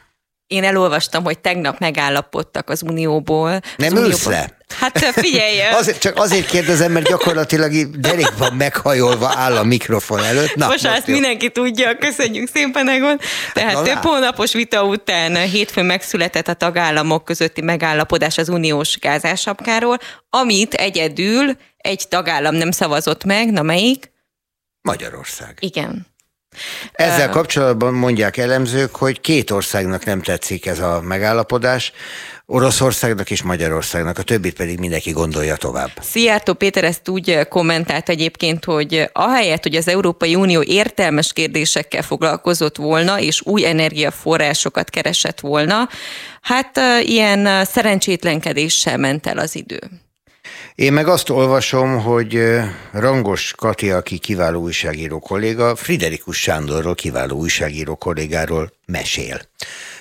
Ami azért Te, érdekes, megint a blikket olvasod, én Igen, azt persze, hiszem. mert Friderikus Sándor nincs ott, Látom ahol az ő mesél. arcodon, hogy, hogy trollkodni készül. Nem, nem, én csak nem értem. Tehát én szívesen lelke. mesélek rólad úgy, hogy te nem vagy ott, és elmondom a hallgatóknak, hogy egyébként mit kell tudni rólad, amit te nem meséltél el magadról, csak nem biztos, hogy ettől te boldog vagy. Hát bizonyos információkat, ha megosztozható, valóban nem lennék Ennyi. boldog. Mondjuk bizonyos információkat nem is tudnék. Na minden. Figyelj, vita van a bevezetés előtt álló légiutas adóról is. Igen. Ez a 18. kerület terjesztette elő, hogy bevezetnék egy 1000 forintos légi utas adót, minden olyan reptéri utastól szednék be, akik elmúltak 18 évesek és nem kerületi lakosok, mert egyébként azt mondják, az- azzal indokolja a polgármester, hogy a zaj és egyéb környezeti ártalmak miatt ez igenis jár a helyi lakosoknak, mert ők annyi kárt szenvednek emiatt. Ráadásul ezt a politika is felkapta, mert jól emlékszem, az Igen. LMP szeretné ezt a parlament elé is vinni. És most a Budapest főváros kormányhivatala is reagált az esetre, és szerintük a tervezet nem felel meg a hatályos törvényeknek, és kérik a polgármestert, hogy vonja vissza, de ő azt mondta, hogy ragaszkodik hozzá. Hát nyilván a helyi érdekeket képviseli ő, és más érdekeket Hát a csak az a kérdés, hogy ez Persze. mennyire fog majd megfelelni a, a szabályoknak, a törvényeknek. Nem tudom még mennyi időnk van, ilyen jó híre már még sem ennyi, úgyhogy mondd. szolgáljak de hát ezt még ide beszúrom, hogy az Európai Unió tagállamaiban közé tettek, hogy mennyi az éves átlagkereset, egy statisztikát, és Magyarország hát nem túl rózsás ebben az összeállításban. Bulgáriát előzzük meg szokás szerint? Igen. Egyedül Bulgáriát. Igen. Hát, ö, ugye erre lehet mondani, hogy Magyarország jobban teljesít. Bulgáriánál jobban. Az átlag, az uniós átlagfizetés felét sem érjük el, mert hogy az átlag, az 30, egy éves átlagfizetés 33.500 euró az unió országaiban, Magyarországon pedig 12.600 euró. Talán jobban viselnénk, hogyha ennyivel olcsóbb lenne minden, mint az Unióban bárhol máshol, de hát azt most az- tapasztaljuk, hogy nem. Igen, hát meg most azért a, a forint gyengülése miatt ez, egyébként ez a helyzet még tovább romolhat. Képzeld el, azt olvasom, hogy Kulcsár Edina gyönyörű kismama. Meg, hogy Szerintem megmutatta kerekedő hasát. És ilyen hatalmas már, a, ezek különböző cikkek, ilyen hatalmas már a terhes Kulcsár Edina hasa. Kulcsár Edina csak úgy ragyog kismamaként. Ezzel szemben azt mondja, nem vagyok éppen toppon. A napi Edina is megvolt. Ezzel zárhatjuk az adást. Szerintem most igen, mi a kör, vagyunk teljes ezzel a a hírrel. Köszönöm neked, hogy itt voltál és segítetted ma is, tegnap is, amikor szerkeszteni kellett összerakni ezt a mai műsor. Toró Nikolett volt tehát a szerkesztője az adásnak. Találkozunk csütörtökön is, és Nikivel együtt dolgozunk majd pénteken is, az utolsó karácsony előtti munkanapon. Töltsék kellemesen ezt a hetet, stresszmentesen, rohangálásmentesen, és ha lehet, akkor kevés vásárlással oldják meg azt, amit meg kell oldani, mert szerintem, ahogy a pszichológus mondta itt 20 perccel ezelőtt, az egyik az, hogy próbáljunk minél stresszmentesebben élni. Hát legyen így.